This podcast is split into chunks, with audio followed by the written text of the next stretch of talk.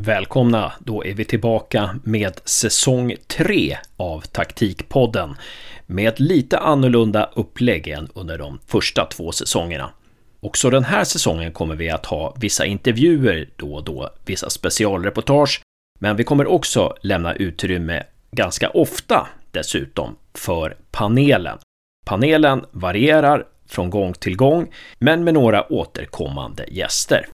I taktikpodden nummer 96 så hör ni Dali Savic, av Ettan Fotboll utsedd till 2020 års bästa tränare och hans tid i BP's akademi och i Vasalund har gett eko i fotbollssverige. Tobias Birgersson är också med, med erfarenhet av tränarsysslor och sportchefssysslor i damallsvenskan och elitettan. Och Josef Karstensen, utbildad idrottsvetare och har jobbat som analytiker och scout för flera elitlag. Och jag som håller i det hela heter Hasse Karstensen. I Taktikpodden 96 försöker vi utreda vad det är som krävs för att svenska klubbar ska kunna hävda sig i Europa i framtiden på dam och herrsidan.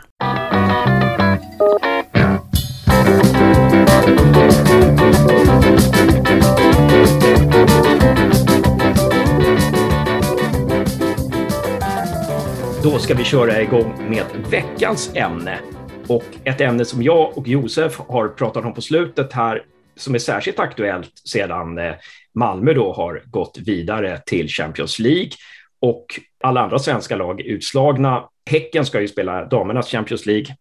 Men det vi funderar över, liksom, för att svenska klubbar ska lyckas med Europaspel i framtiden, vad är det som krävs?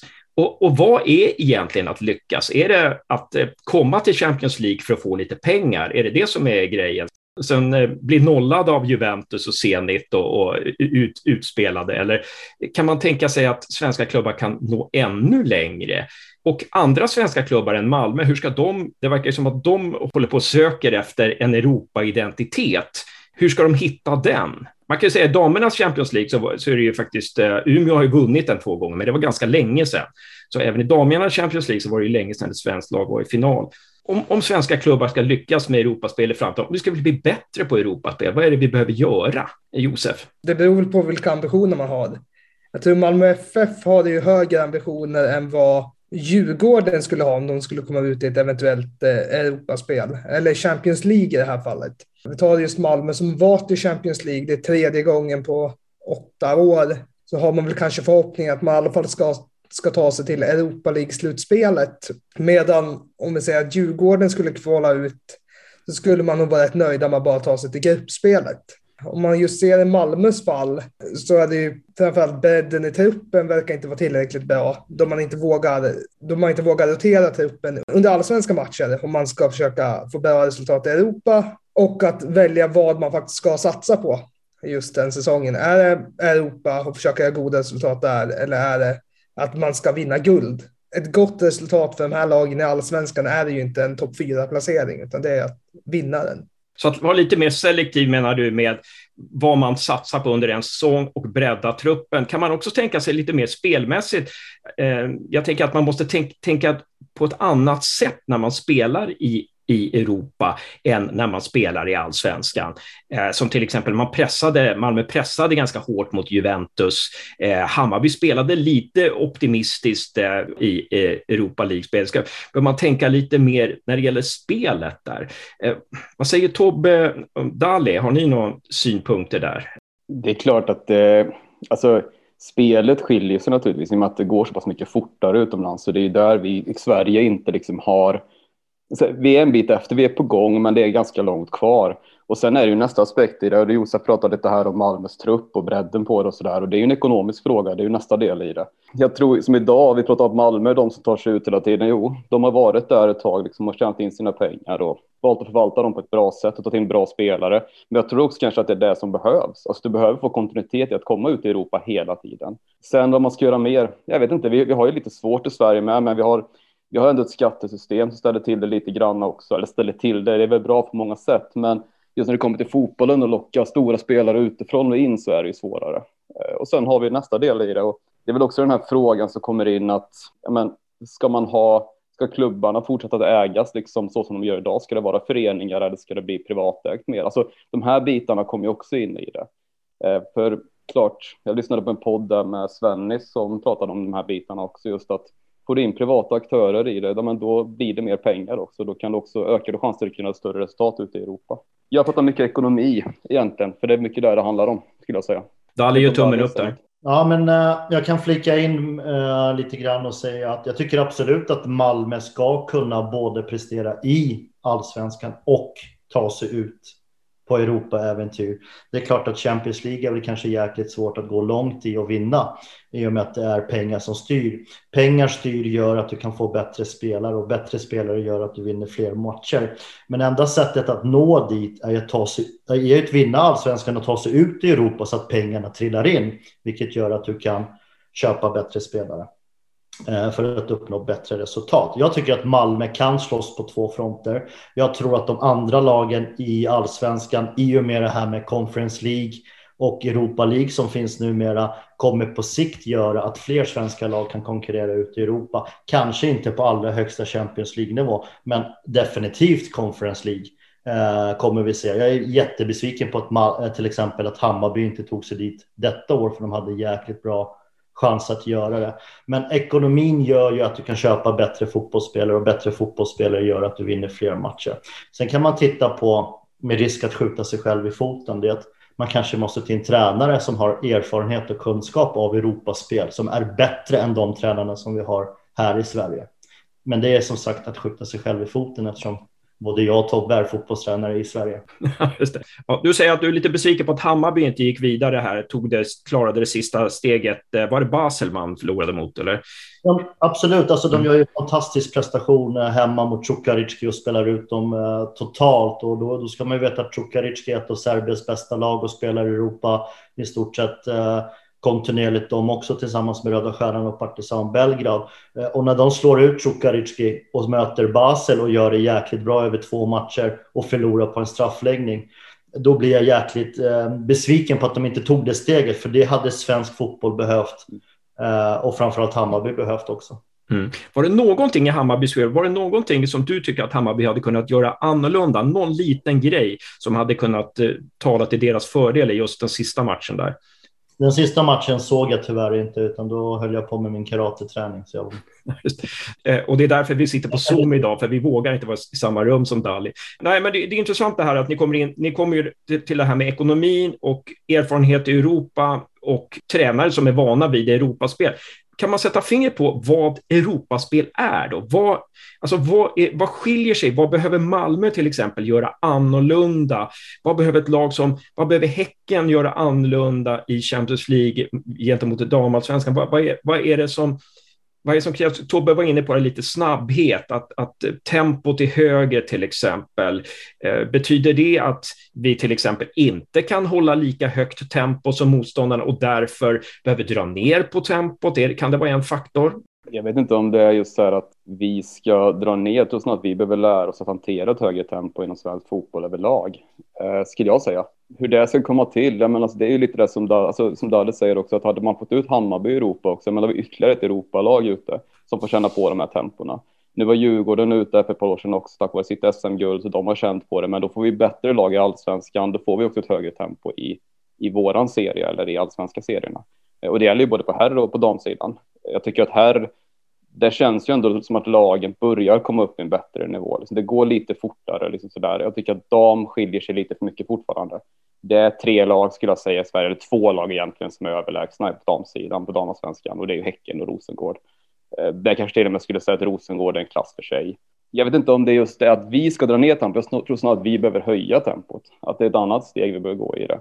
Och sen som Döde säger, att få in bättre tränare. Och jag tycker ju ändå att förbundet börjar komma någonstans i det också, att man börjar ställa krav på att ha tränare utbildade även på de yngre nivåerna nu. Så det börjar komma någonstans där. Och vi får se vad det kan generera lite i framtiden. Men jag tror att förhoppningen är god för svensk fotboll, men jag tror att man behöver liksom men fortsätta att utmana varandra i det på det sättet, så som herrarna gör just nu. Jag tänker lite på det Tobbe säger också där med att, ja, som med tempo och ekonomi vi ska inte gå ut i Europa och vara spelförstörande, utan det är snarare att vi ska lära oss att anpassa tempo till.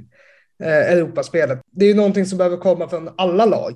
Det jag kommer tillbaka till det är just det här att Malmö har ju så otroligt få svenska spelare nu i deras eh, Champions League startelva framförallt. Om man då halvt räknar med Anel eh, så är det ju målvakten Brorsson och Anel som faktiskt startar. Det är också ett problem kan jag tycka att eh, man tar sig ut i Champions League men det är knappt några svenska spelare som får speltid. Gynnar det svensk fotboll då, indirekt? Och då kan man fråga sig, är det så att den svenska eh, akademiverksamheten är Eh, eh, är för dålig, att det är för låg klass på den, eller är det att Malmö som har kanske de bästa resurserna för, för sin fotbollsakademi inte släpper fram sina talanger, inte vågar släppa fram dem. Och det är vi inne på, det, att om allsvenskan är en utvecklingsliga så kanske vi borde ge talangerna eh, lite mer chans då. Ja, men då är det liksom öka tempot då. Så att öka tempot, högre tempo. Vi måste ha ett högre tempo i svensk fotboll.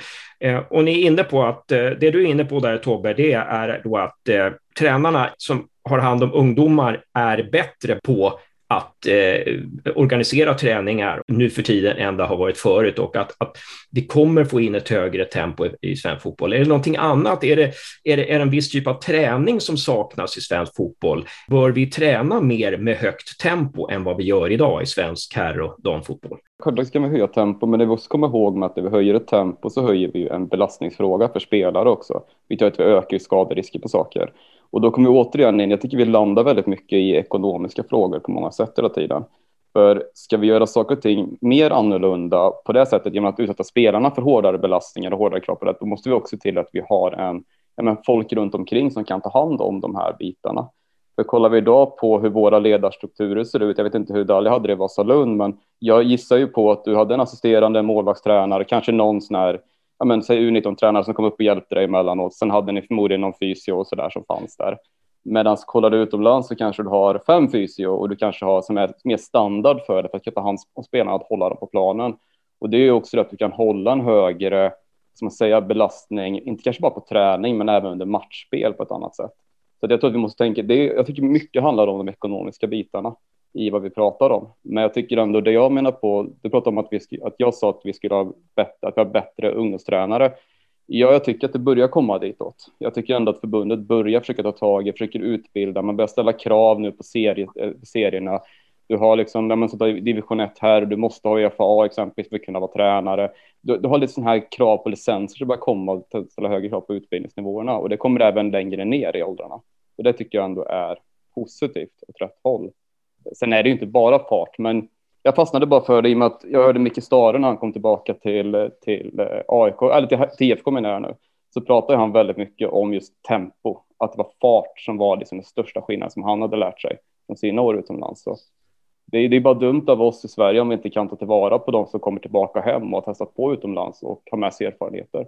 Så det gäller att försöka lyssna på olika sätt utan att göra det till en lag. Men ändå, jag tror att mycket ligger i det. Jag tycker ekonomin är viktig, precis som Tobbe säger, för att, uh, att kunna attrahera bra tränare i yngre åldrar så måste också föreningarna betala bra tränare som vill vara på den nivån. Alltså en tränare är oerhört viktig för spelarnas utveckling, oavsett om det är på ungdom, junior eller senior fotboll.